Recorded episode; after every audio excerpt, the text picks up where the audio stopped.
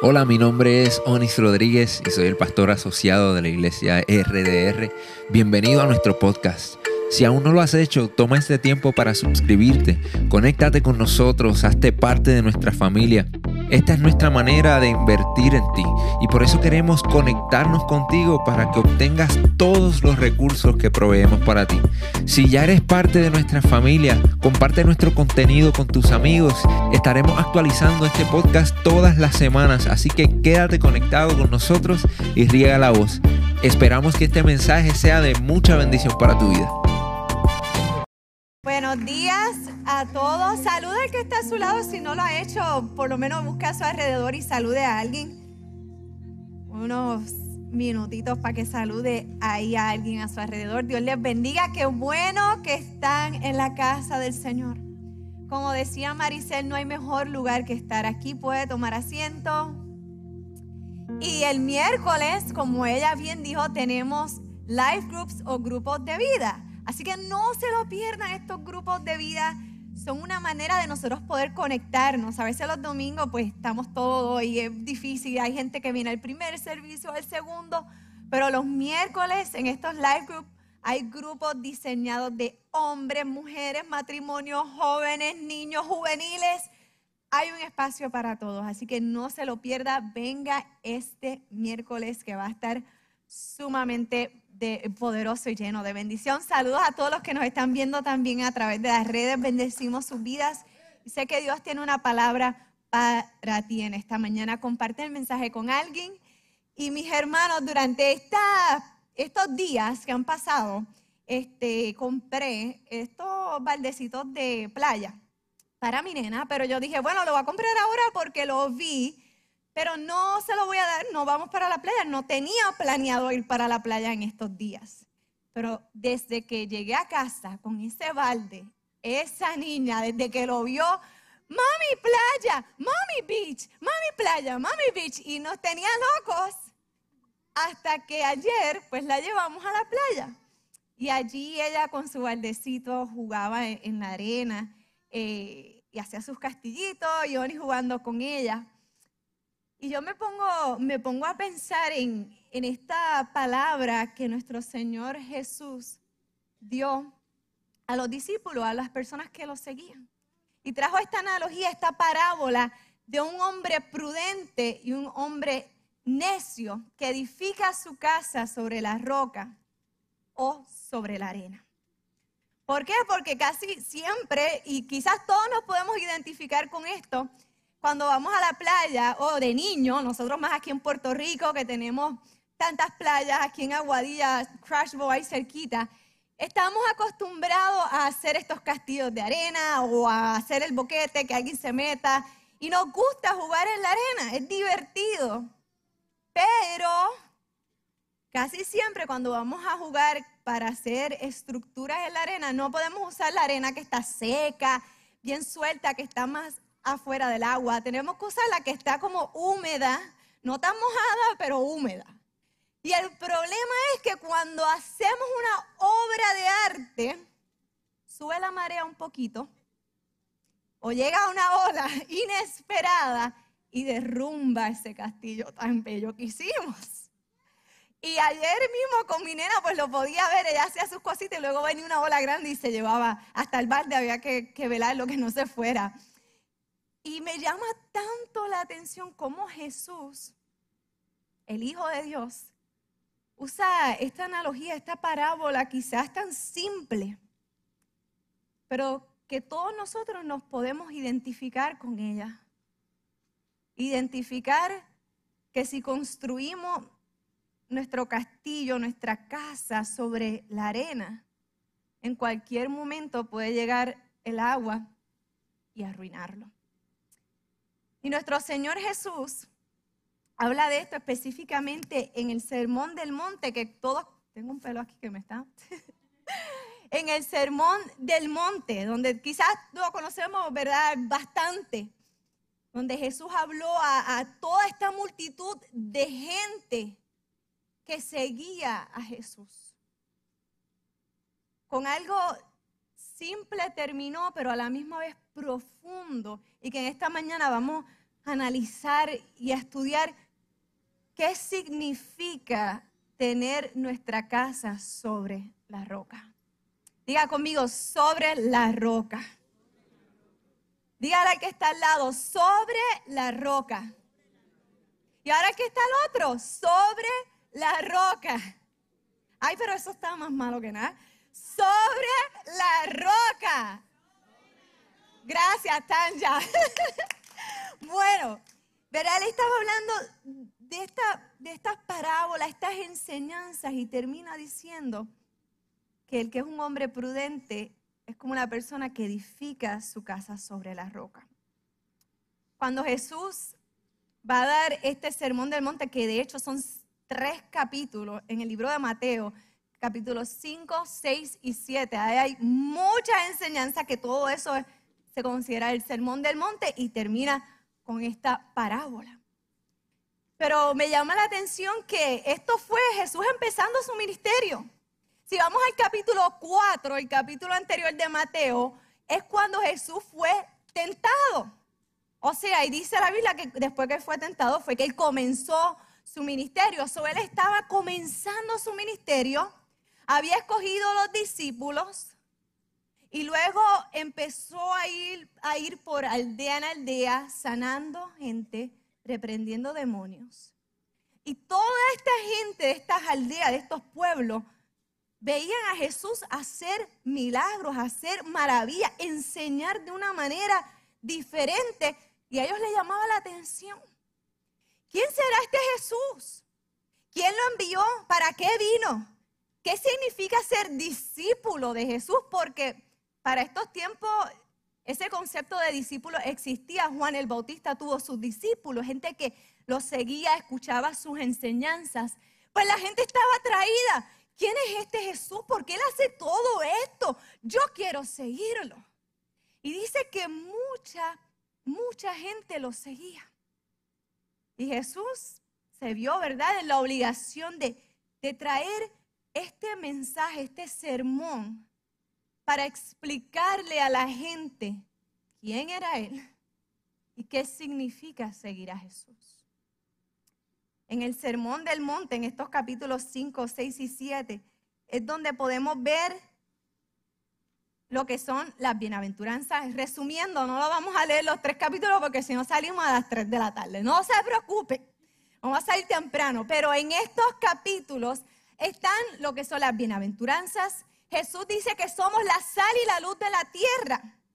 Él dice que no vino a anular la ley, sino a cumplirla. Habla sobre el homicidio, el adulterio, el divorcio, los juramentos, ojo por ojo, amar a los enemigos, dar al necesitado, la oración, porque la oración modelo está en estos capítulos. Habla sobre el ayuno, tesoros en el cielo, la preocupación, juzgar a los demás, sobre que pidamos y busquemos y llamemos, sobre la puerta estrecha y la puerta ancha y el árbol que no da fruto.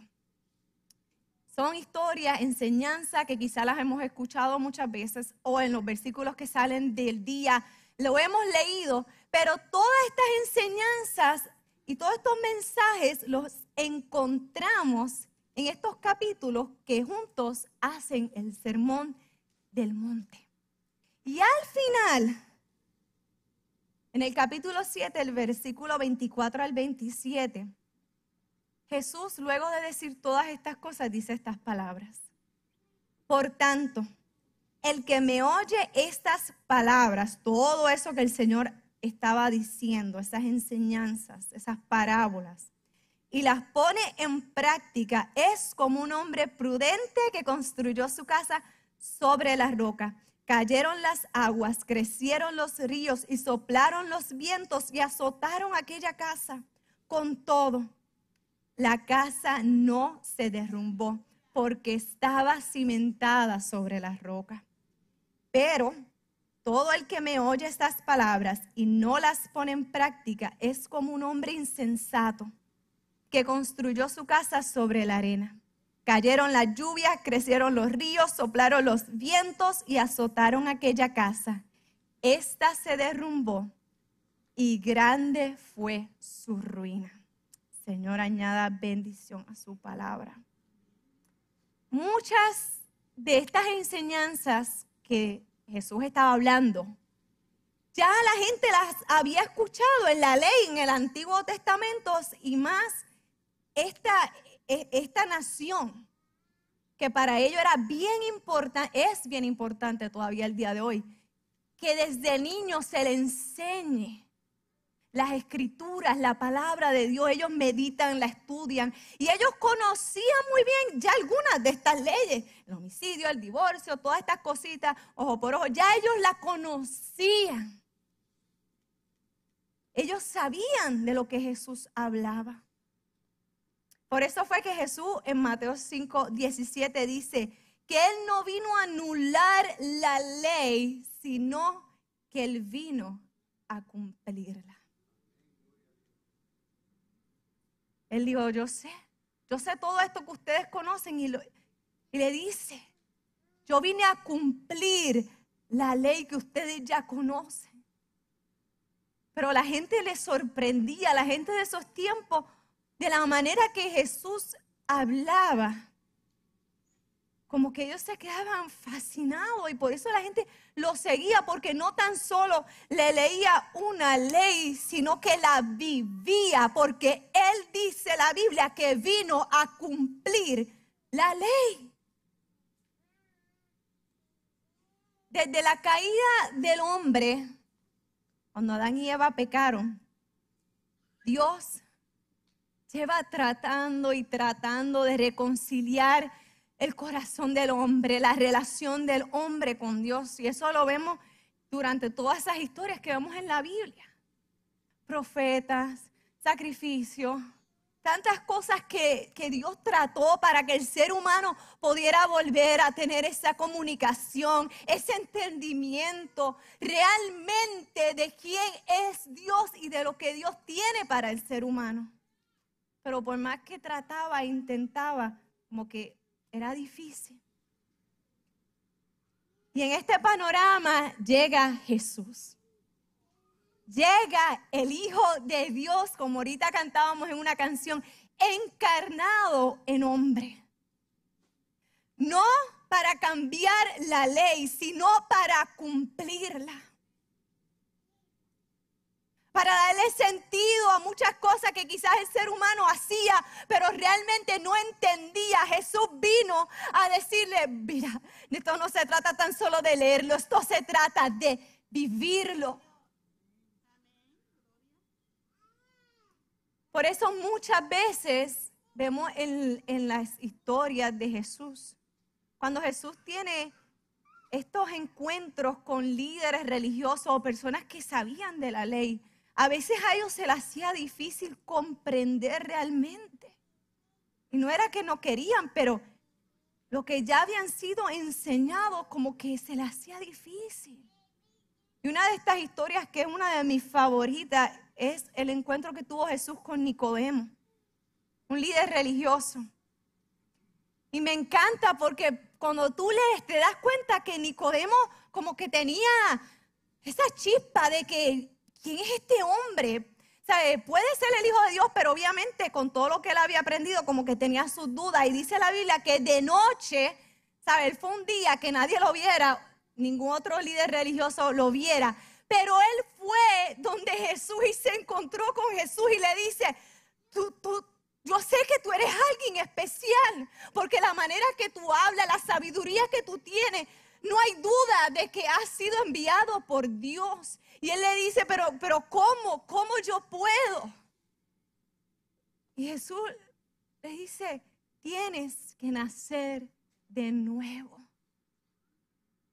Y Nicodemo no entendía, decía, pero ¿cómo yo voy a volver al vientre de mi madre? Una locura. Es una locura. Pero Jesús lo que le quería decir era, Nicodemo, tiene que haber en ti un cambio radical desde tu mente, tu corazón, desde lo más adentro de ti. Porque Él dice, cuando tú naces de nuevo, entonces entenderás el reino de Dios. Otro encuentro que tuvo Jesús poderoso fue con el joven rico. El joven rico quería seguir a Jesús y fue donde Jesús y le dijo, yo quiero seguirte, ¿qué debo de hacer? Jesús le dice, pues mira, tales cosas tienes que hacer. Y él, ay, yo lo he hecho todo eso desde joven, yo he cumplido la ley. Y luego Jesús le dice, pues vende todo lo que tienes y sígueme. El joven lamentablemente dice que se fue triste, no siguió a Jesús. Porque realmente no entendía, no comprendía en su corazón, no por leyes, sino realmente en su corazón, quién era Jesús. Jesús nos dice que cuando seguimos estas enseñanzas, toda esta verdad de vivir una vida justa, honrada, con nuestro matrimonio, con nuestros enemigos, amándolo, todas estas cosas, Jesús dice, mira, todo esto es importante y es cierto, cuando hacemos las cosas bien, el fruto de nuestras acciones va a ser de bien. Pero la pregunta que yo te quiero hacer en esta mañana es, ¿qué pasa cuando un día te dejas llevar por tus emociones y hablas mal de otra persona? O alguien que te ha hecho mal y realmente tú dices, pero es que yo no lo quiero ni ver. Esa persona no la quiero ver. ¿Qué pasa cuando codiciamos algo? ¿Qué pasa cuando mentimos? ¿Qué pasa cuando hablamos mal de alguien que ya nos tiene hastiado en el trabajo? Ya se derrumbó nuestra casa, se fue a ajuste, llegó la ola y nos morimos. Ya mi vida no tiene sentido. Soy un pecador, no sirvo. Tanto así que si yo pregunto, ¿quiénes hoy cuando se levantaron y estaban buscando ropa en su casa dijeron, yo no tengo que ponerme? Y tenía el closet lleno. ¿Sabes qué? En estos versículos, ahí Jesús dice, cuando habla de la preocupación, dice, no se preocupen por lo que se van a poner, porque si Dios aún a los lirios del campo los viste, porque ustedes se preocupan. O sea que hasta en eso muchas veces fallamos. Quizá usted es una bobería, pero está ahí la Biblia. Ya, somos los peores del mundo. Me encanta porque Jesús, en este sermón del monte, vemos una lista de enseñanzas y de leyes, si lo ponemos así. Pero en esta lista de leyes y de enseñanzas, ahí nosotros podemos ver la gracia y la misericordia de Jesús encarnada. Y quizás tú dices, pero ¿cómo así? Si eso lo que dice ahí es que hagas esto, que hagas lo otro, que no hagas esto, que hagas lo otro. Este sermón del monte, yo siempre digo que fue como, usted sabe cuando usted tiene una puerta cerrada y está todo bien oscuro, de momento tú abres la puerta un poquito y entra esa chispita de luz, pero alumbra. Algo así fue esto que Jesús hizo con toda la gente que lo seguía. Jesús sabía que la ley dice esto, la ley dice lo otro, pero va a venir algo más grande donde tú vas a poner tu fe, no en las leyes, sino en algo sobrenatural. Y fue como un anticipo. Jesús con eso abrió esa puertita y la gente pudo darse cuenta de la misericordia y de la gracia que Jesús tiene con su pueblo. En el sermón del monte vemos mucho más que unas leyes, más que tratar de cumplir. Jesús sabía que mientras tú y yo vivamos en este mundo, vamos a tener batallas de este mundo.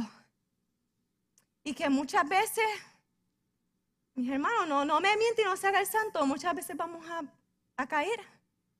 Muchas veces vamos a fallar, aunque más simple parezca, pero está ahí.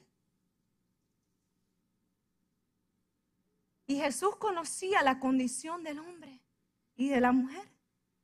Jesús conocía realmente que mientras estemos en este mundo, por algo como le dije, Dios trataba año tras año.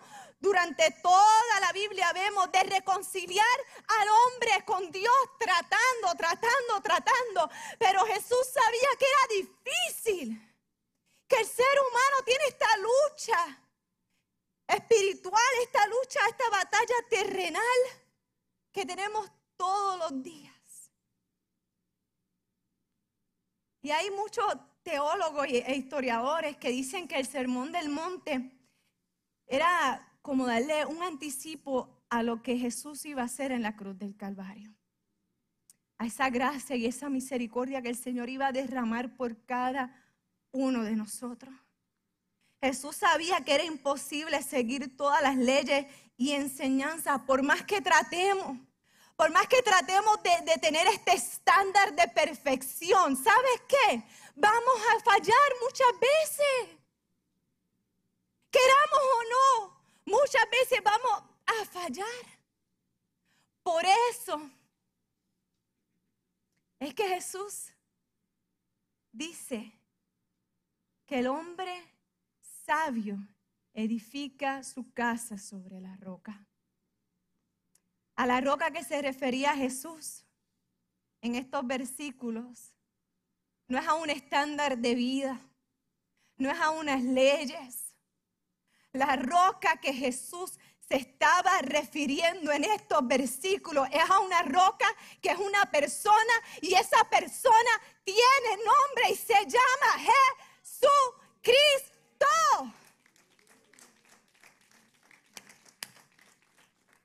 Jesús sabía que la gente no podía poner su hogar sobre unas meras leyes terrenales. Jesús le estaba diciendo algo más poderoso, una revelación de lo que el Señor iba a hacer por ti y por mí en la cruz del Calvario. Que cuando tú y yo tenemos nuestra casa sobre la roca firme de Jesucristo, vengan los vientos, venga la tormenta, vengan los terremotos, vamos a decir: yo estoy sobre la roca fundamentada en Cristo. En Cristo. En primera de Pedro 2:4, miren lo que dice Pedro. Dice Cristo. Pedro, que andó con Jesús, dice: Cristo es la piedra viva, rechazada por los hombres, pero escogida y preciosa ante Dios. ¡Qué poderoso! Pedro hace esta afirmación de la roca que tenemos en Cristo Jesús. Y este versículo Pedro lo sacó ya de profecías que habían sido, lo podemos ver en el libro de Salmos y muchos otros libros. Literalmente esto mismo. Dice: la piedra que para muchos la botaron es la piedra que Dios escogió, la piedra angular, a Jesucristo. Y hoy día hay tanta gente, y muchas veces yo misma también he estado ahí, donde vivimos con resentimiento, vivimos en vergüenza de nuestro pasado, de nuestros errores. Vivimos sin perdonarnos. Muchas veces somos nuestros peores juzgadores, porque nosotros conocemos lo que realmente hay en nuestro corazón, lo que nadie ve, lo que nadie sabe. Nosotros realmente sabemos cuáles son nuestras batallas, cuáles son nuestras luchas. Y muchas veces vivimos prisioneros de nuestras emociones, de nuestros errores, de nuestro pecado, de nuestro pasado, quizás cosas que llevamos cargando desde niño, desde joven. Y sentimos que vivimos ahogados, que nuestra vida como que tratamos y vuelve y se derrumba. Como que tratamos y luego viene un viento y derrumba la casa. Y vivimos estancados y no encontramos la manera de poder levantarnos conquistarnos, de poder restaurar nuestras vidas.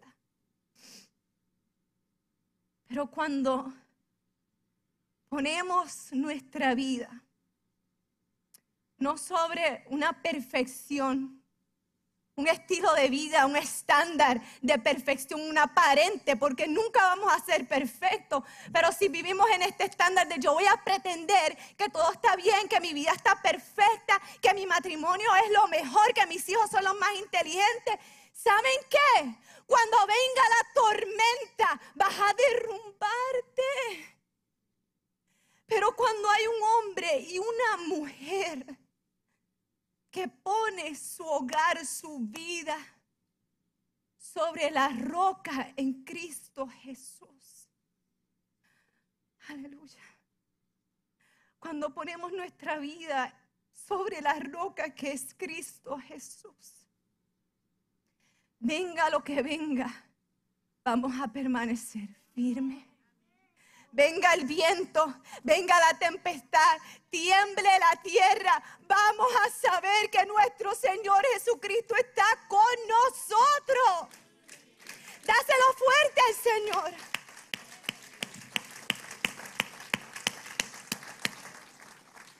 Cuando nosotros vivimos sobre la roca, ¿sabes qué?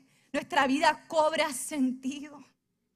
Porque venga el problema, nosotros sabemos que Dios nos tiene en alto. Porque aunque venga la enfermedad, sabemos que nuestra vida está sobre Jesucristo. Que Él no me ha dejado. Que aunque me abandonen en la tierra, se vaya mi esposo, se vaya mi esposa, el Señor está conmigo. Que el Señor me redime, que el Señor me sana, que el Señor me restaura, que el Señor es fiel, que el Señor es bueno. Cuando yo no vea las cosas buenas, yo sé que el Señor es bueno. Yo sé que el Señor es fiel, como cantábamos ahorita esa canción de nada, que nada tiene. Tú eres siempre fiel. Vamos a poder decir, Señor, tú eres fiel, tú eres fiel, tú eres fiel. No porque estamos viviendo un estándar de vida para que la gente vea una perfección, sino que tenemos nuestra casa fundamentada en el único perfecto, y ese es Jesucristo.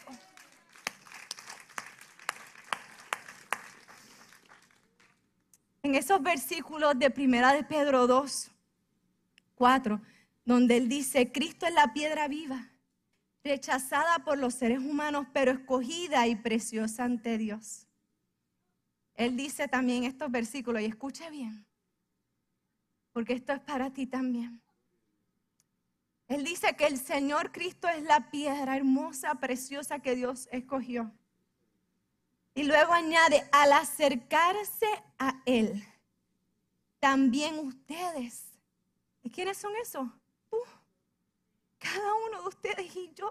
Dice que al acercarnos a Él también nosotros somos como piedras vivas con las cuales se edifica una casa espiritual.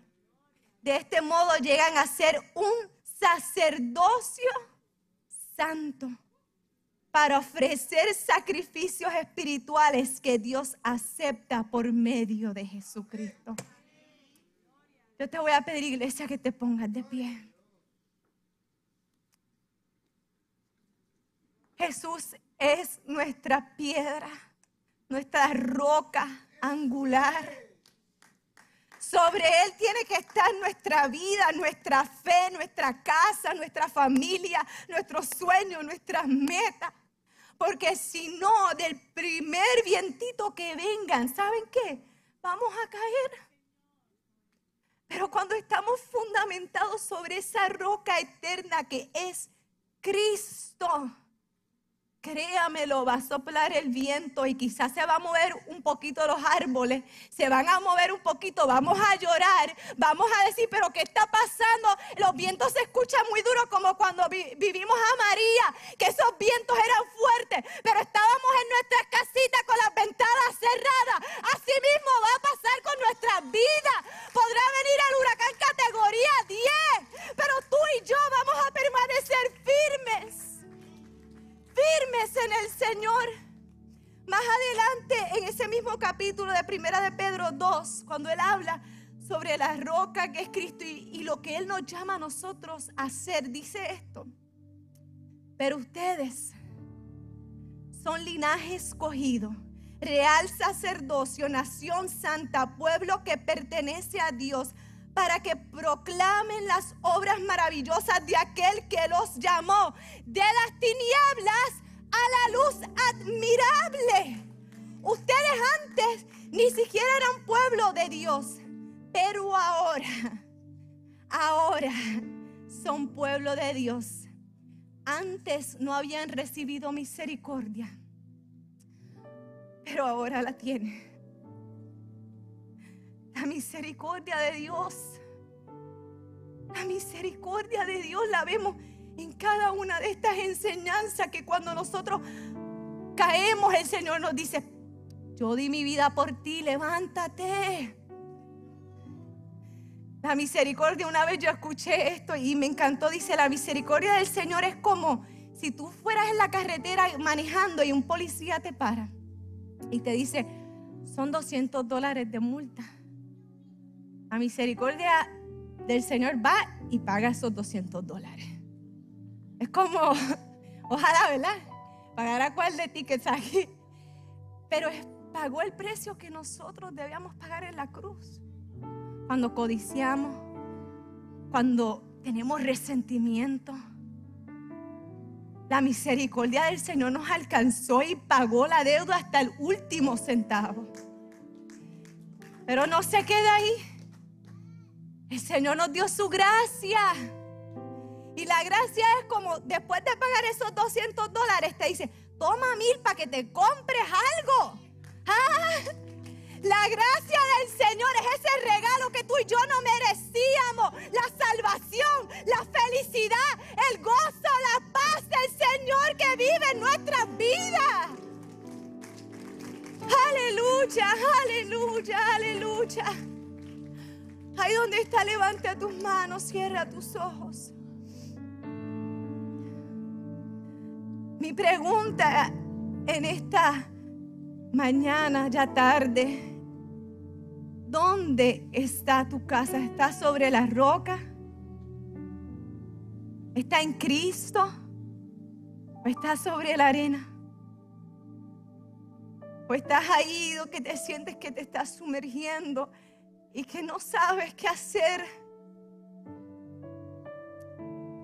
El Señor está en este lugar. Él te recuerda una vez más que eres sacerdocio escogido por Dios. No eres cualquier cosa. Hoy es el día para poner en orden tu hogar y ponerlo sobre la roca firme en Cristo Jesús. Señor, te doy gracias por esta mañana tan hermosa. Te doy gracias por tu presencia, Señor, que está aquí tan palpable. La puedo ver en la vida de cada uno de mis hermanos. Señor, si hay alguien en este lugar que se siente ahogado, se siente derribado por el poder de Cristo, tú, Señor, edificas hogares en esta mañana. Levanta, Señor, el ánimo de tu pueblo. Levanta, Señor, las fuerzas de tu pueblo. Hoy más que nunca necesitamos ser discípulos que pongamos nuestra casa sobre la roca. Que venga lo que venga, que pase lo que pase, nuestra mirada siempre está en ti, Jesús. Contigo lo tengo todo y sin ti nada. Cuando ponemos nuestra vida delante del Señor, créame lo que las cosas más difíciles las vamos a enfrentar con la ayuda del Señor. No hay nada mejor que tú, Señor. Yo te pido que seas abrazando a cada uno de mis hermanos, recordándoles, Señor, Tu gracia y tu misericordia con nosotros no se ha acabado. Al contrario, Señor, hoy más que nunca sigues vivo, Señor. Sigues haciendo milagros, sigues restaurando, sigues sanando. Señor, no nos vamos a cansar, aunque el enemigo venga a desanimar. Seguimos creyendo que tú eres la piedra angular. Que todo, Señor, sobre ti está firme y seguro. Pon nuestra vida, nuestros hijos, nuestros matrimonios, nuestros trabajos, nuestras emociones, nuestro país, el mundo, Señor, está en tus manos, Padre. Y si hay alguien en esta mañana que nunca le ha entregado su vida a Jesús, el Señor hoy te dice: te amo, te amo. Yo di mi vida por ti. ¿Por qué estás cargando con tanto bagaje cuando yo di mi vida por ti? Hoy puede ser la mañana de salvación para tu vida. No te vayas de este lugar sin decirle al Señor: Señor, te necesito. Quizás hay alguien aquí que por mucho tiempo estuvo apartado o apartada y sientes vergüenza en llegar a una iglesia, pero el Señor te mira con ojos de amor y Él, como el padre del hijo pródigo, estaba esperándote en la salida y te abraza y te abraza y te abraza. Gracias, Señor. Gracias porque tú eres nuestra roca firme. Hoy, Señor, restablecemos nuestras vidas y las ponemos sobre ti. En el nombre de Jesús, y la iglesia fuerte dice: amén, amén. Aleluya. Si alguien necesita oración, no te vayas de este lugar sin que podamos orar contigo. Vamos a estar en la salida. Y no te vayas de este lugar sin poder orar contigo. Gracias por conectarte con nosotros. Si este mensaje ha sido de bendición para tu vida, te voy a pedir tres cosas.